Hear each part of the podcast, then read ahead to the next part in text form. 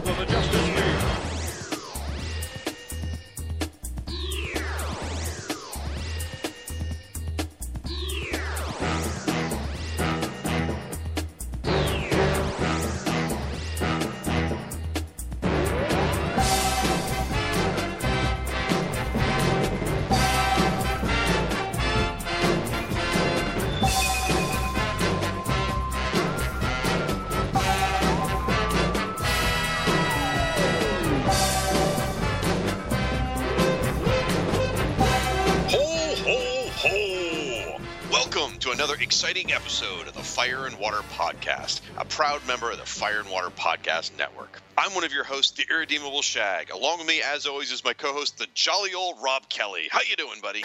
I'm, I'm full of Christmas spirit. I mean, no, not no, not really, but I'm just saying that for the purposes of this show. Oh, great, perfect. Okay.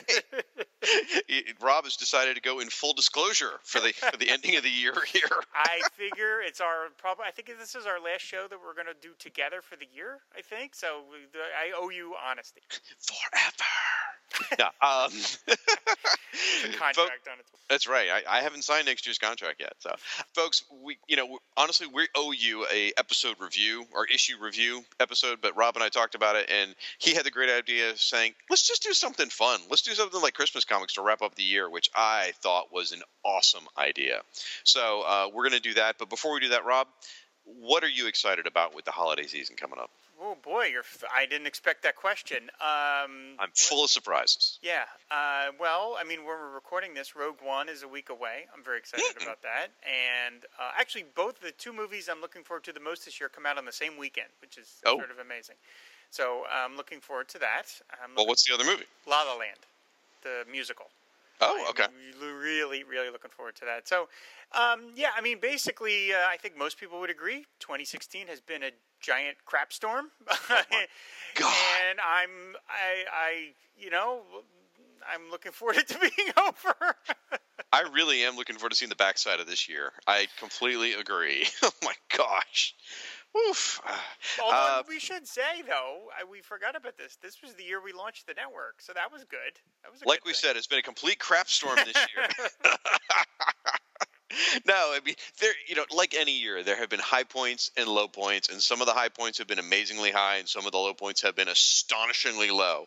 Uh, one of the high points certainly was the launch of the network. Now, this is not a New Year's episode where we're talking about the year in review, so forgive us as we do wax a bit. But yeah, launching the network has been uh, probably the best online experience uh, or, or any online endeavor I've ever been part of. It's so much fun. I love all the guys and gals on the network. I love all you folks, even Ryan a little bit, and um, it's it's so fulfilling to me. I every morning I get up and I can't wait to read the comments, or I can't wait to see what's in the private message thread where we're making fun of David Ace Gutierrez.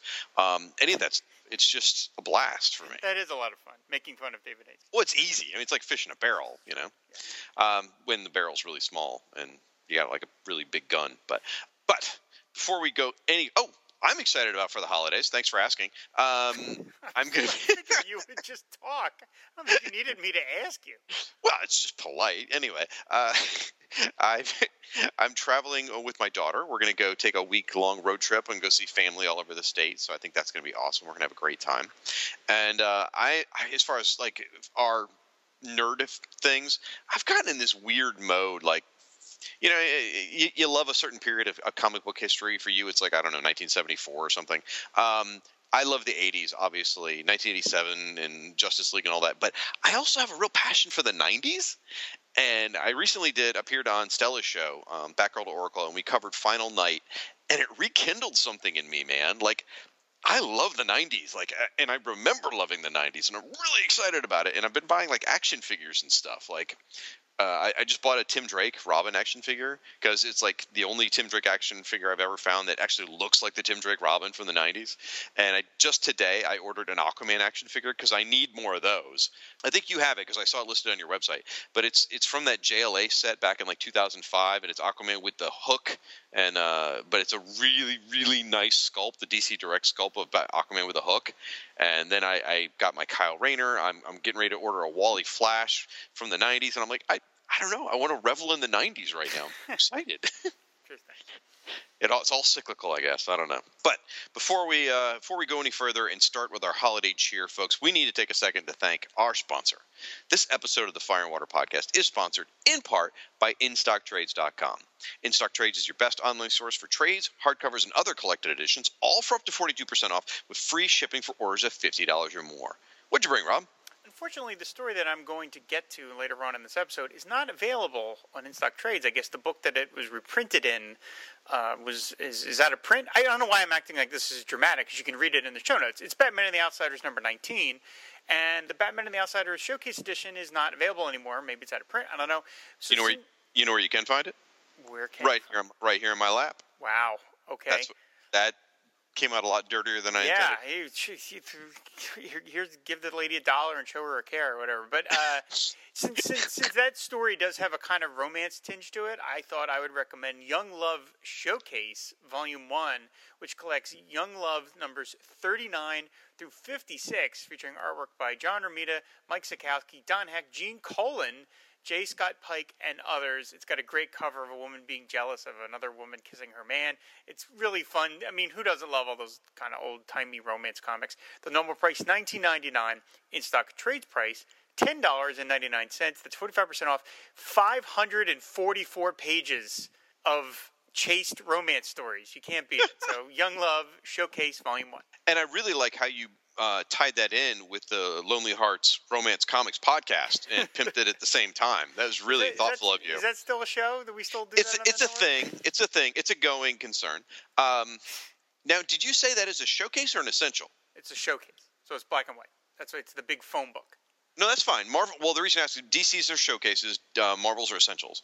Um, the reason I ask is you said John Romita or Romita. Yeah. Um, you don't hear him associated with DC Comics very often. Well, he worked for DC in the '50s, so that's one of the examples. Well, that's just interesting because I like I I don't know that I've ever read a John Romita comic with a DC logo on the front. Okay. Did he ever do like Superman or? No, no, no, no. He worked for Mar- he worked for DC before in the 50s and then he went over to Marvel when they became Mar when Timely or whatever became Marvel. Well, that's so, why I asked about Superman because they were yeah. publishing Superman in the 50s. Right. No, as far as I no, as far as I know he only did romance stuff. Wow. What a missed opportunity, man! Could you imagine like a different world where he had worked on, you know, know Superman, Batman, Batman or Wonder yeah, Woman? What if he had been, you know, the Silver Age artist for DC instead? Wow, crazy. That could have been really different. Um, okay, for me, I uh, picked one a little more in theme because you know we have a theme and I'm trying to keep with it. Thanks for playing, Rob. Anyway, uh, I oh picked DC Universe Christmas trade paperback. I didn't even know this thing existed actually, and I think I'm going to have to order it because I'm really excited about it after reading it. So again, DC Universe Christmas trade paperback. It uh, 154 pages, collects 17 different DC Christmas stories. Now check this out. I, I, it's not really listed in the entry, so I had to go search in like the Amazon reviews to try and figure out all what's in here. And here's some of them. They've got a 1940s Superman story. They've got a, a groovy Teen Titan story from the 60s. Uh, all again Christmas themed. They've got an Impulse story from one of those uh, DC holiday bashes. Remember those, you know, collected Christmas things they do every year?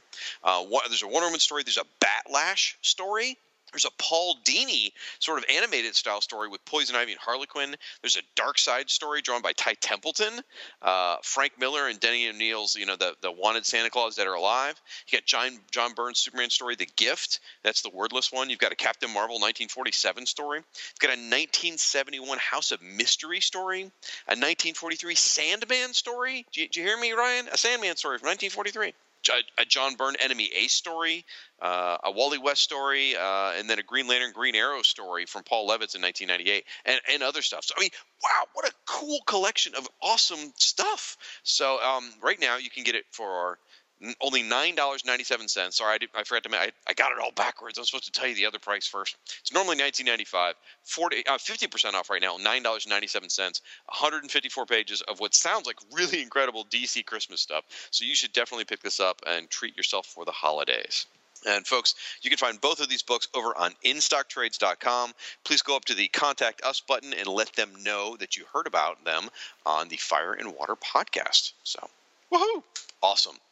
Well, uh, Rob mentioned his. He's doing Batman and the Outsiders, and number 19 after the break. I am going to do a what? It's funny, you know. I started thinking about like the timing of what book I wanted to cover and everything, and and usually my wheelhouse is like the 80s. Although earlier I talked to you about my, the 90s and whatever, but I, I I don't think about the 2000s as my era too often, but that's what I picked. I picked a comic from from 2002, and it is JLA number 60. Now, this is not Justice League of America. This is JLA number 60. It's the Mark Waid era, and it, the the cover title is "Twas the Fight Before Christmas." But the uh, what is the issue itself actually called? Let's see. It's called uh, there you go. Merry Christmas, Justice League. Now die. That's it. There we go. Perfect. Thank you. And it's written by Mark Waid uh, pencils by Cliff Rathburn, who we're going to talk about when we're done here. Uh, inks by Paul Neary, colors by David Baron, letters by Ken Lopez. It is this comic is just an absolute hoot. Just to, I'm going to tell you the whole uh, recap and everything, folks. But just know going in, this whole story is sort of a farce, and it is Plastic Man telling a story about Santa Claus, and it's all given Plastic Man's skew. So I can't quite do justice of how funny this is. But if you love Plastic Man and you, and you don't own this, you've got to get it. So, all right. The cover features uh, Neuron or Neron, uh, the the bad guy from Underworld Unleashed, the the devil character. Basically, he has got Santa Claus pinned to the ground and like holding him there. Well, the Justice League's in the back, and they're all rushing in to try and help him. Specifically, Plastic Man in the front, which is again, twas the fight before Christmas. Now, uh, when the story opens, it is Christmas Eve, and Plastic Man and his pal Woozy Winks are spending it with Woozy's sister Wanda and Woozy's nephew Weezer. I love the theme. Anyway, uh, Weezer's about probably nine or ten years old, and he has sadly decided he no longer believes in Santa Claus. Well, Plastic Man has been charged with tucking in Weezer, getting him to go to bed so that they can get ready for Christmas, and so he decides to tell him a bedtime story. And Plastic Man tries to convince the young lad that Santa is real after all, and he makes up a story about Santa actually being a member of the JLA. Yes, Plaz tells the kid that Santa Claus was just inducted into the Justice League of America last night, and you get the, you get this awesome splash page featuring you know the very old timey JLA hereby elect Santa Claus to membership for life, just like the old days. Oh, it's hysterical. Now the kid doesn't really care at all because he's much more interested in Batman because, as he puts it, Batman is cool, and Plastic Man says, "Yes, we all like Batman." So I gotta say, it's really weird seeing Santa Claus like side by side with Aquaman with a hook and Kyle Rayner. It's just so bizarre. Anyway, according to Plastic Man, it turns out that Santa had discovered that there were far more naughty children in the world this year than there had ever been. And while he was investigating this problem, Santa discovers he has an evil counterpart in the demon Neuron, who is rewarding children with gifts when they do bad things. So, um, Santa makes this great comment about it. He goes, he goes, I haven't seen Neuron since my good pal Plastic Man put him down single handedly. It's funny Plastic Man bits. It's great. So Santa goes to confront Neuron, and he has to go to the entrance of hell, which is, of course, where's the entrance of hell, Rob? Where is the entrance of hell? Yeah, it's all on the page. Oh. You did, it's in New Jersey. Yes, yep, course. that's exactly where it is. I think I see Rob's house in the background. But anyway, Santa goes to the entrance to hell and goes down there and uh, he goes to do battle with Neuron, but he is captured. Now, this is where the JLA become involved. The team sitting around the, ta- uh, the watchtower table and they're discussing potential new members, and Martian Manhunter nominates Santa Claus for membership. There's a big discussion for about 30 minutes, and by the end, the team decides to induct Santa into the league. And at that moment, Neuron taunts the JLA by sending this maniacal little gingerbread man, who's really funny, to the watchtower. And uh, he's basically there. He gives them this huge info dump, sharing everything I just described about Santa and Neuron. And the JLA decide they're going to rescue Santa, Plastic Man quickly eats the gingerbread cookie. Uh, they go to hell, but they're confronted by Neuron and his demon pals. During the battle, they find Santa. He's imprisoned in this giant action figure package. The plastic is so strong they cannot free Santa uh, before the team is turned into coal by Neuron and put into a stocking. However, the JLA did manage to weaken Santa's cell, and Santa himself breaks out using his heat vision. Yeah, that's right. Santa has freaking heat vision, and it's awesome. Santa proceeds to beat the snot out of tons of demons before their sheer numbers overwhelm him. And in the end, Santa uh, ends up giving Neuron a Christmas present. And since Neuron's whole shtick is bargaining and trading, he can't handle receiving a completely selfless gift with no bargain to trade with. So Neuron explodes into a burst of light. He can't take it. So Santa is, uh, is, freed. He frees the JLA. He returns them to the Watchtower, and they all celebrate Santa's membership in the League. Plastic Man sort of wraps up his story there. Little Weezer, however, still isn't convinced that Santa's real, and they look out the window and they see Santa actually flies by their window, just like a superhero through the air. And then he uses his heat vision to burn the words "Merry Christmas" into the snow. And Plastic Man and Weezer are just stunned at this sight and it, this this great. This part's great. Little Weezer immediately jumps in bed and very frantically says, "No talking, must sleep. President's coming. Night." and then uh, it turns out that Santa was actually the shapeshifter Martian Manhunter, because Jean and Kyle Rayner, uh, the Green Lantern, had overheard Plastic Man's entire story because Plastic Man accidentally activated his JLA communicator and broadcast the entire tale. I love this thing. It is hilarious. What did you think of it, Rob? Well, you left out the big detail that we find out that, and in fact, was not oh, Martian Manhunter. That's well, it was Martian Manhunter who flew by. Right, you're right. But, but the last panel is Santa. You're right. Santa himself is there with a reindeer watching them, and so the real Santa is there, and he goes, "Heat vision." um, uh, the exact quote is sorry, look at the last. But he goes, "Heat vision, the imagination of some people." Which is great, absolutely wonderful. I did forget about that. Thank you. So now I'm interested to hear your opinion because I know you know, like I mentioned, my era is kind of the '80s, but you know, I did I I've been reading comics forever. Your era certainly wasn't the 2000s of comics. I know that. So, what do you feel about this story? Think about the story. Oh, I liked it a lot. Uh, I gave, while I definitely faded out on the JLA, you know, a, a while into the JLI thing. Uh, I, I, came, I went back to the book when they when it got rechristened JLA because mm. it was the classic characters. You know, it was the Big Seven and I was and I kept reading. So I was I was a regular reader of this series all the way oh. through Waid's run because I liked Mark Waid as a writer, and I liked this story. I bought this comic uh, not off the stands because stands don't exist at that time or don't anymore.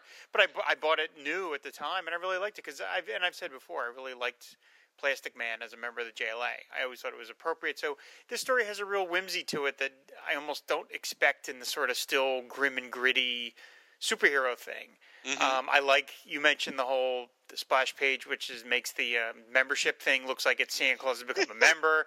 Like I mean, because it's like he's granted he's he's granted uh, membership for life and all the you know bells and whistles that come with that.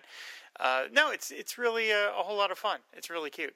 And I said I, I, like Plastic Man being a babysitter and him telling the story. That's a good bit. There's a lot of good jokes in it. I mean, the artwork's pretty good. I maybe it's a little too gritty for this type of story exactly, but that's a very minor nitpick, really. I, I really no. I thought this was charming at the time, and I'm glad that you picked it when you mentioned it to me that you were going to do it because I think it's a really, I think it's really cute, and I love it's a one-off. Yep. well, I, I wouldn't have picked this on my own. What happened was we were talking about doing Christmas comics. I said, you know what? I, I always go back to the same ones, and they all come out of like those DC holiday bash specials. Those are kind of my favorites. I always go back to every year. So I said, you know, I'm going to Google like the best comic book Christmas stories, and I was going through you know these lists, tons and tons of them. And when I came across this one, I'm like, I kind of remember that comic. It's been a long time since I've read it and I kind of en- I remember enjoying it. So I, I busted it out and I read it, and it just laughed my head off. And I'm like, this is totally it. Because it's funny, like I read JLA too, obviously, um, and I in the 2000s, I, I I guess it was still my era, but I've never really caught into having Plastic Man in the JLA. It's gotten under my skin. It always has. To me, it's elongated man. He should be in the JLA, not Plastic Man and I realize that's heresy to you, but whatever. Uh, I well, hey man, I grew up with Elongated Man, but to me, Plastic Man is still one of the preeminent DC characters, and so he belongs in the jail. To me, he's you know uh, the Saturday morning cartoon guy, but uh, oh sorry, that's my that's where I get Plastic Man. I'm not a, the world's biggest Plastic Man fan. I don't hate him. I don't hate on him. I just like oh he's here. Max But- Romero, we apologize. The man Hey. does not know what he's talking. I think Max has heard my opinions before. I think I put them out there on the show. I love Max. I adore him. Uh, but you know, that's that's where I come from, bro. So, uh, in fact, I'm listening to you and him on Fire and Water right now. By the way, talk about Albert Brooks. Oh, that's oh great. Yeah, yeah. Yep. Uh, well, not right now, but I mean, you Yeah. know, when I'm not. Doing this. So, anyway, where I'm going with this was is that I. I I always kind of had a hard time Plastic Man being in the JLA. Didn't work for me all that well, but this is like the absolute most brilliant way to use him. It's perfect. It is. It is lovely from the beginning to end. The, the story you use the word charming is exactly the right word. It's endearing. Um, now I like the artwork.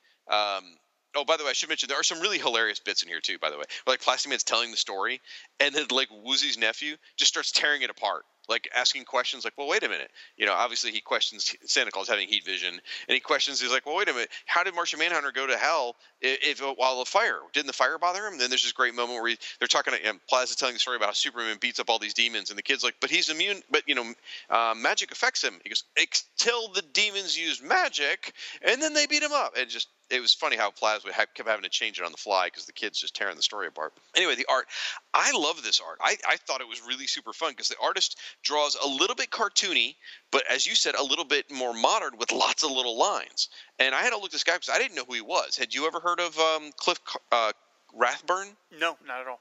he has done very little penciling work. In fact, this is one of his earliest published penciling stuff he's done. Uh, the only, one of the only other major things he did was he did the Brit uh, for I think Image, if I remember right. But he's what he's really well known for is sort of developing or, or implementing the grayscale coloring on the Walking Dead comic. Um, not not the pencils, but the the, the coloring and the inking. Uh, he he's been he inked Authority. He he's inked tons of stuff, but very rarely penciled. And yet his pencils, I think, are awesome. I mean, he looks like a professional penciler to me. I'm really impressed with it. He puts a tremendous amount of detail in here. The expressions are great. The line work, uh, even like the little gingerbread man in the in the helmet that Santa Claus wears, where it says sleeping and awake because he's watching the naughty and the nice. There's just a lot of really fine, detailed artwork in this that I just blows me away. I love this thing. I think it's gorgeous. Yeah, I like the artwork. I, you know, I didn't mean to sound as critical as I was. No, I liked it just fine. I just think it would have been interesting if they got somebody maybe a little more on the smoother side. But I like the way he does Plastic Man. I like when art when artists draw Plastic Man constantly moving, constantly shifting. He's reflecting his emotions, and by his, you know, he grabs the little gingerbread man cookie, and eats him. like I like that. I mean, all that stuff. I mean, uh, he turns into there's a, when he's sitting at the table with the rest of the JLAers. JLAers, he's kind of dressed like an elf, like he's converted his hat. And in the first panel, he's taking Batman's shape. He can see Yeah. he's, got a little, he's got bats here. So no, I like all that stuff. No, I think it's it's nice, and I mean, and, and it works well is that this is a story that he's telling. So Santa looks suitably dramatic with the helmet, as you mentioned, stuff like that. Right. I like them getting encapsulated into the bubble pack. Uh, you know, and it says Santa's magic sack included, and it's Right. you know, so and it's a reindeer sold separately, like and it's pinned to the wall and stuff like that. So yeah, it's cute. It's really cute. And I don't know if there's some subtext to that about being like modern day action figure packaging so hard to open or not, but uh, that's certainly the era where it started to become damn near impossible to get those packages open. Whereas the old days, you just pull it off the cardboard, you know. Nowadays, the whole thing is like this hermetically sealed plastic thing, and if you're not careful, the plastic itself rip your hand open. but anyway, loads of fun, guys. If you want to laugh this holiday season, definitely pick up JLA number 60. It has been it's been reprinted a bunch. I've- It's probably on Comixology, I'm sure. I don't know. Um, lots and lots of fun. So, with that, considering all the in in store and in store, considering all the in story appearances Santa Claus has done, he really should have got a listing in Who's Who. I mean, really, he's teamed up with Superman. He's ve- he really should have been. They should have just been like, oh, what the hell? Let's just do a, you know, what the hell? You know, we did one for Doctor Mist, and he first appeared in a book for Pete's sake. So they Yeah, well, the- the problem was like in 1986, DC was taking itself way too seriously. you know, Yes, so yes. there's no way they would have done it now. now, Mark Waid by you know update 88, he probably would have been on board with that, or even the actually Who's Who in the DC universe. That blue sleeve, they should have done it there. That would have been great. Oh, he should have gotten a story in Secret Origins. Oh, he totally should have. That would have been cool. Secret Origin of Santa Claus. That would have been. I mean, they Right. could have done that in Rudolph. Rudolph was a giant star for DC Yep. Comics. All right, Ryan, I want you to go out to uh, Roy Thomas and commission him to write a Origin of Santa Claus story for Secret Origins, and we'll find somebody to pencil it for you. And who would be more inclined to do Ryan a favor than Roy Thomas? Exactly. Exactly. Roy, don't, don't right. listen to uh, these numbered episodes. Numbers one through fifty. Number fifty, though, that that song. Oh my gosh, it's so funny that uh, David Gutierrez put together about Roy Thomas. Oh, so funny. All right. anyway, I can't even say the name of the song. It's too crude, folks. We're gonna take a quick Christmas break. Rob's gonna go hit the eggnog again. Uh, and I don't mean the uh, the virgin kind. And I'm going to go eat some cookies and milk, and uh, we'll be back after these messages.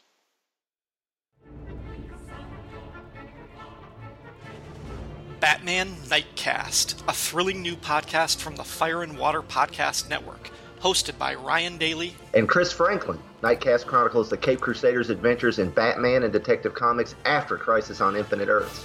Highlights from this legendary era include Batman number 400, Legends, Mike Barr and Alan Davis, Batman Year 1, Batman Year 2. Max Allan Collins, Ugh.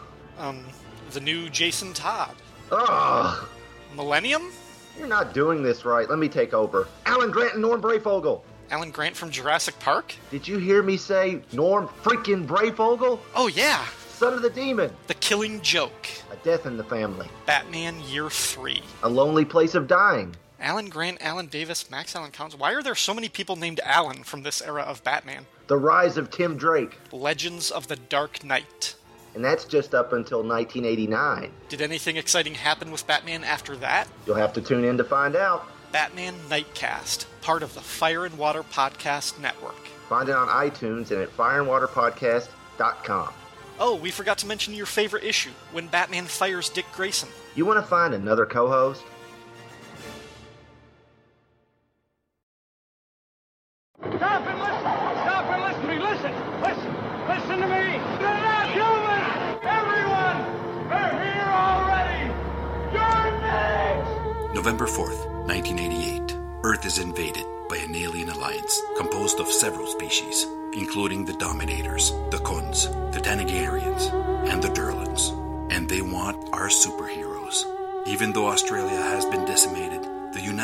Nations response is unequivocal. Drop dead. First Strike, the Invasion podcast, takes you back to that moment in time and covers the entire Invasion DC Comics crossover, issue by issue, tie in by tie in. Join Bass and Siskoid at fireandwaterpodcast.com or on iTunes. First Strike, the Invasion podcast, a proud member of the Fire and Water Podcast Network. Remember, Albert. Ho, ho, ho! Come sit on my lap, little. No, I'm just kidding, folks. Uh, we're back. Thankfully, you came back. Second one in a row. I know, I know. I, I, I, I'm like David Letterman. I just like to keep reusing the same joke and just beat it into the ground until it's not funny anymore. And then you beat it some more, and for some weird, quirky reason of human psyche, it becomes funny again. That's that's kind of what I'm going for. I Eh. just don't. I just don't think I've reached the funny again point yet. Yeah, I would agree with that. Eh, I thought you might. well, for speaking of not things that are enjoyable, Rob, why don't you walk us through Batman and the Outsiders? that sound you hear is Siskoid rubbing his hands in glee. He's so excited. I'm going to be talking about Batman and the Outsiders. What am I kidding? We all know Siskoid's not listening to this. Anyway, okay, this is Batman and the Outsiders. He already said he's like two years behind on podcast. So anyway, uh, yeah, this story is Batman and the Outsiders number 19, cover dated March 1985, which means it went on sale in, of course, December of 1984. The story is Who's Afraid of the Big Red S? It's by Mike W. Barr and Jim Aparo with Adrienne Roy as the colorist. Uh, the story opens at Wayne Manor with Halo breaking in frantically, and she knocks almost knocks Alfred over. He's got his tray of Christmas cookies or whatever, and she's demanding to know where's Batman. Where's Batman? She finds Bruce Wayne in his study. He is looking super foppish uh, with his little ascot, and he's reading a book on modern criminology. And they get, they get I I love that he has to brush up on that. That's really funny. So Right. anyway, um, there's a little bit of backstory about what's going on in the previous issues, but we're gonna we're gonna kind of skip all that because this is really a one-off story that you can just read all by itself. So he says, "What's going on?" He's like, "Why do you need help?" And so we have a flashback of she's recalling what's going on, and related to some stuff that happened in a previous issue, she and Brian, aka Geoforce, exchange Christmas presents. Now, they she thinks that the gift that Brian has gotten her is an engagement ring because they're both they both sort of started an, a sort of uh, early relationship, and she's afraid that oh no he's getting really serious. But it turns out It's not the case. It's just a little necklace. And they both reveal to each other simultaneously that, that they don't love each other. They love each other as friends, but they're not interested in each other romantically. And they're both very relieved that neither one of them has to pretend otherwise. So they're just going to be really good friends. So the gift is, in fact, a little halo on a chain, which uh, Halo loves. She calls Katana to say Happy uh, Merry Christmas, but Katana doesn't answer the phone for other reasons. It gets developed later on in later issues. But anyway, Geoforce then gets a call from his one of his closest friends, a, woman, a young girl named Denise. She has taken a bunch of sleeping pills in an attempt to kill herself. And then she sort of changed her mind. She's called Brian. Brian changes into his uniform, and Geoforce takes off. Meanwhile, Halo calls the police. The uh, emergency uh, responders show up to the house. They rescue her. They put her on a uh, like a not a ventilator, but like on an oxygen mask. And as Denise is being carted off to the hospital, Geoforce pound, grabs a, a little brick and he smashes it in his hand and he says, "I know who did this. I'm going to make them pay." And Halo's like, "You said someone's going to pay?" And he says, "Oh yes. Denise told me before she passed out. Dean Rayburn is the man who did this to Denise. I'm going to find him, and I am going to kill him." And Geoforce takes off. And Halo was like, "Oh crap, what are we to do?" So that's when we re- go back. We're we're back to the present time. She's talking to Batman. They go down to the Batcave, and Bruce Wayne says, "Damn, I was afraid of this. His power matured before his, his ability to use it." Halo says, "None of us can stop him, Batman." And Batman says, "Yes." And he says, "No, none of us." And he flips a switch, and we see that this switch sends a signal all the way to Metropolis, which is overheard by Clark Kent, who is in the bit is in the middle of a big holiday celebration with the staff of the Daily Planet. He hears the message, changes into Superman, flies off into the night. He meets Halo, who was waiting there for him, and she instantly falls in love with Superman, which is one of my favorite bits. She just finds him utterly charming. She's never met Superman before, and he's Superman, you know? So near they, they talk about what you know, she sort of clues him in on what's going on with the case. Superman flies off, and then th- th- there's this panel where he says, "A supervision sweep won't take long. Follow me, young lady." And then you see Halo say, "Yes, sir," and then she's thinking, "Guy, anywhere." So she loves that. uh, we get into a subplot with Black Lightning and Katana, and then we find Dean Rayburn in his cabin, and he has another woman there with him, and they're clearly uh, going to have a romantic evening. Geoforce breaks in, threatening to basically kill Rayburn. Rayburn pulls a gun, but Geoforce grabs it and smashes it. He then puts his hands on Rayburn's temple, and he looks like he's about to smash Dean Rayburn's head into pulp when he's interrupted by Superman. Geoforce is in such a rage that he doesn't really want to hear about anybody telling him to stop it. He basically challenges Superman to a fight. He punches Superman in the chest and nearly breaks his hand in the process. There's a great moment where he goes, ah! And Superman says, everyone has to find that out for themselves. Now come along, Geoforce. It turns into a fight. Superman throws Geoforce out of Rayburn's house. That way, there's not a whole bunch of destruction. And the fight goes on for a couple of pages here and there. And uh, Well, You- uh, yes? can I can I interrupt? Yes. I gotta say, I think it's less of a fight. I think it's more of like Superman's just trying to get him to calm down. yes, Well, he's beating the trying to beat the shaz out of Superman. Yes, but I mean, he, Superman does take a couple of punches. I mean, he does take a couple. Of, I mean, he gets bruised, but yeah, he really is trying to almost. Well, he doesn't throw a punch. He just takes him. No, he punches Geoforce on page sixteen. He punches him right in the face. Oh, there's that. I didn't get He that. says, "I'll explain it to you later." You're right. I'm Yeah, sorry. so he okay. does punch him. So they go back and forth, but he's clearly trying to tucker Geoforce out. He's doing Mhm. a rope a dope thing, no doubt. yeah. So anyway, finally, Superman has just had enough. He smashes his hands, and Geoforce is like, "What have you done?" And he basically Superman says, "Wait another few seconds, son, and you'll see." And he starts an avalanche, and that crushes Geoforce under the snow. That finally knocks him out. Superman picks him up, brings Geoforce back to Rayburn's house. Superman, at this point, Geoforce says, "Calm down." He wakes up. Superman then turns to Rayburn and says, "I'll rebuild your cabin, but this man has made some rather strong statements about you and a Miss Howard." Rayburn says, "Lies. I deny everything." And that's when Batman comes back into the picture. And in the meantime, he has done some detective work because he is a detective. And he says, he said, right. And he says, you might screw him out of one charge of sexual battery, Rayburn, but not seven. I figured you tried this trick before. These are signed affidavits from female students you made improper advances to, and they'll see you in court. And Rayburn's like, oh, uh, uh, uh, uh." Geoforce looks very sh- ashamed because he's like Batman. Batman sort of scolds him and says, "You know, the system works. You have to make it work. And when it doesn't work, that's what we're here for." Geoforce looks ashamed. Batman turns to his old friend Superman and says, "Are you all right?" Superman looks positively delighted, and he says he calls it the best workout he's had in ages. So then we go to the hospital, and Denise is recovering, and she's on her way to a full recovery. She talks to Brian, who's all bruised. He's got all these bruises on his chin, and they talk about how that they're going to have a Merry Christmas because now she realizes that she should not have done that, and they're going to. Re- she's go- she's on the road to recovery. And back outside the hospital window, we see Superman flying off, and Halo trailing him like a puppy, and she's just sighing like a love struck love struck uh, teenager.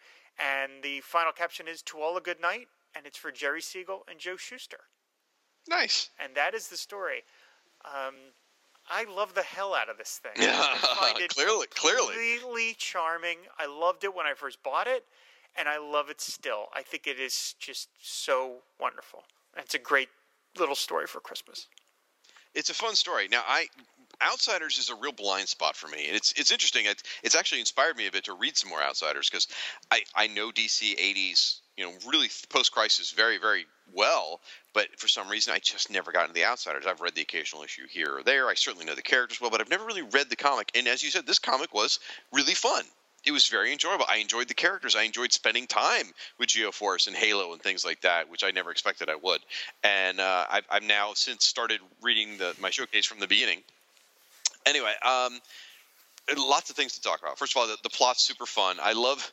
I mean, this is uh, this is I guess before Crisis is over, so this is still our Superman of Earth One. Clearly, this is Superman of Earth One. I mean, with his power level and his not, it's not dickery, but it's it's it's almost a polite knowledge that he knows he's superior to Yes, everyone else. absolutely. Yes, he is. He is the ultimate deep-voiced Superman. When you see him, Yeah. when you see him talking to Halo, you can just hear that. You know, follow me, young lady. It just sounds like he is. Well, the Power he Records voice, Yeah, he is the cock of the walk here Yeah. in the DC universe. and he knows it. He Yeah, completely knows knows it. Yep. Uh, so, like you know, And he's really again, charming. He taps her on the shoulder and he's like, "We've never been formally introduced. I'm Superman." And she's Right. like, "You sure are."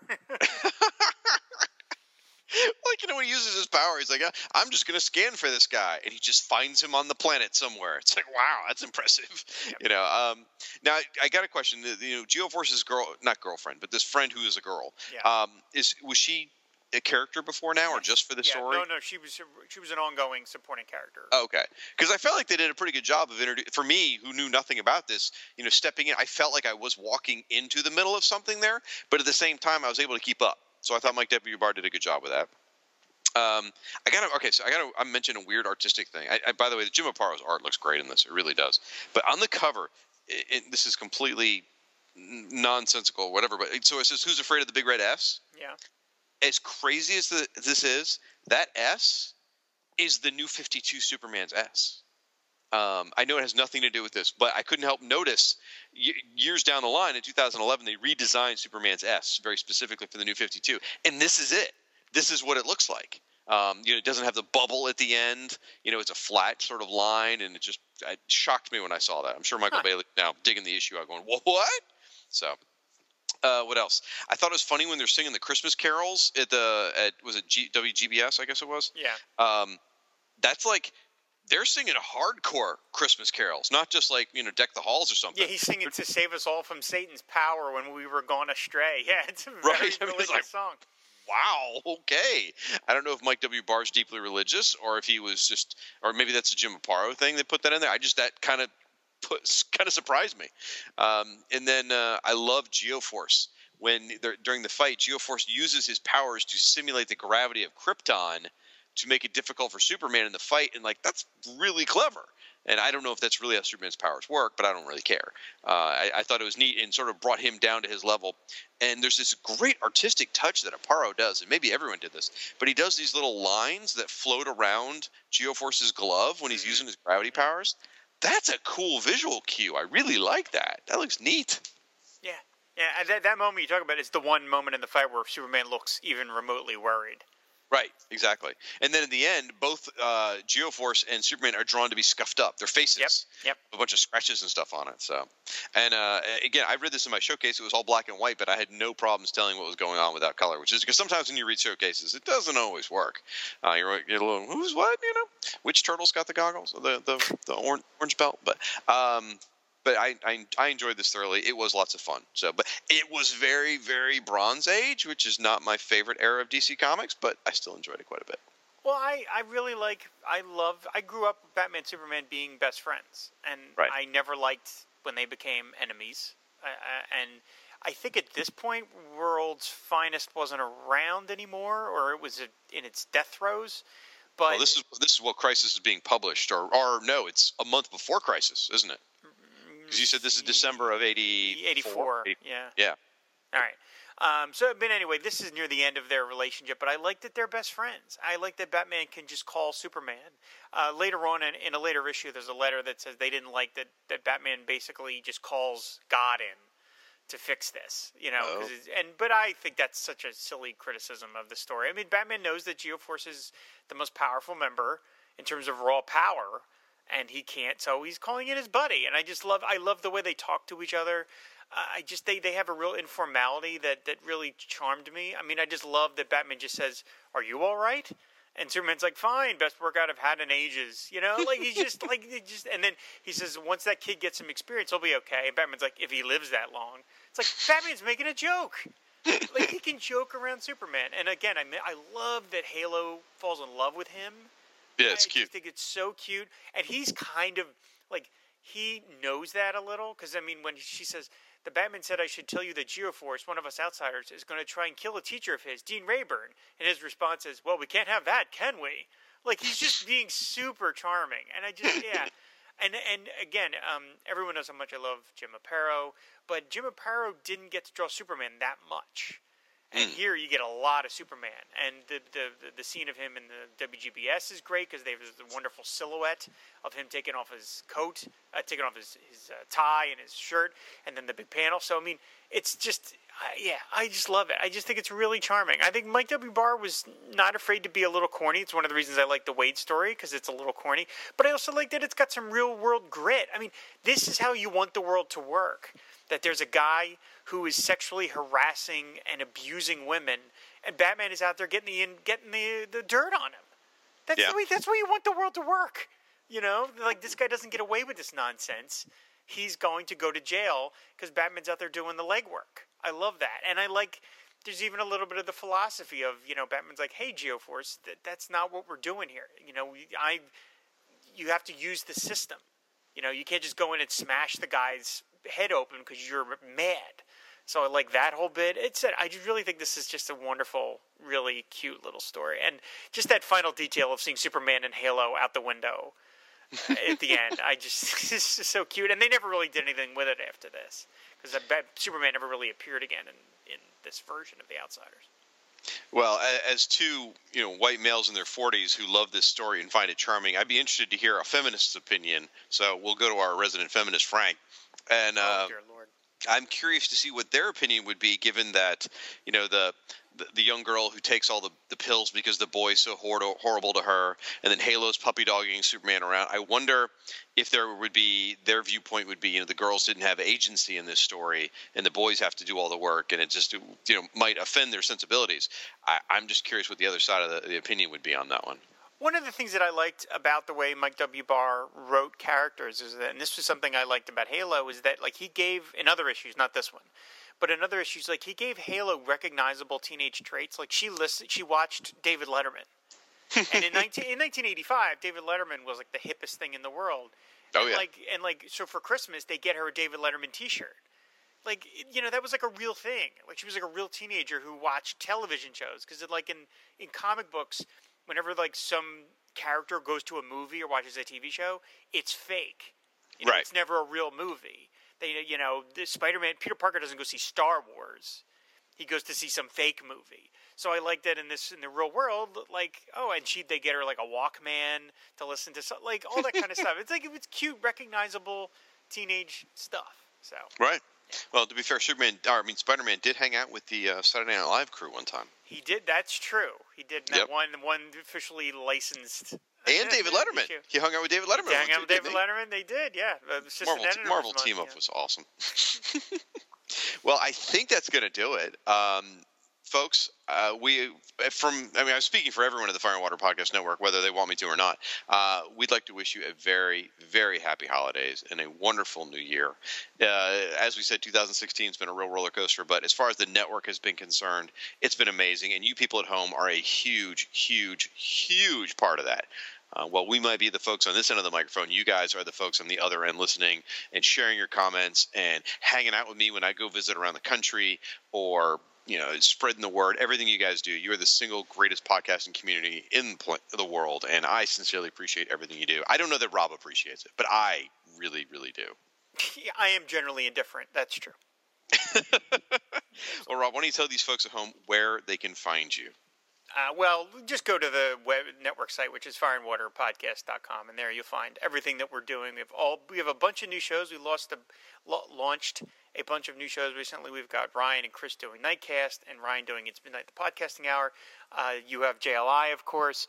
Siskoid's doing Invasion, which is now like a TV event. Mm-hmm. Invasion, which is just unbelievable. Uh, I'm doing Treasury Cast, which has been a whole lot of fun. So uh, yeah, we're having a lot of lot of good stuff going on over there at fireandwaterpodcast.com. Fantastic. You can also find us on Twitter at uh, FW Podcasts, and on Facebook we have a, a, page for Fire and Water Podcast Network. So I think that's going to do it. And um, I guess we just say see you next year, folks. Until then, fan the flame, ride the wave. Aquaman and Firestorm fighting crime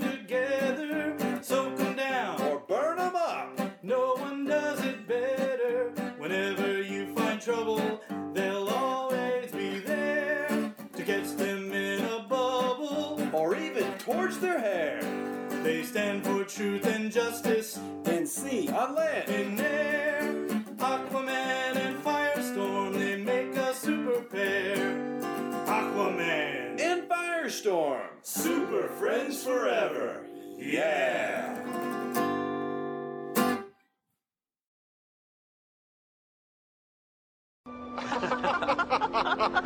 Oh, this little guy was crazy for Christmas.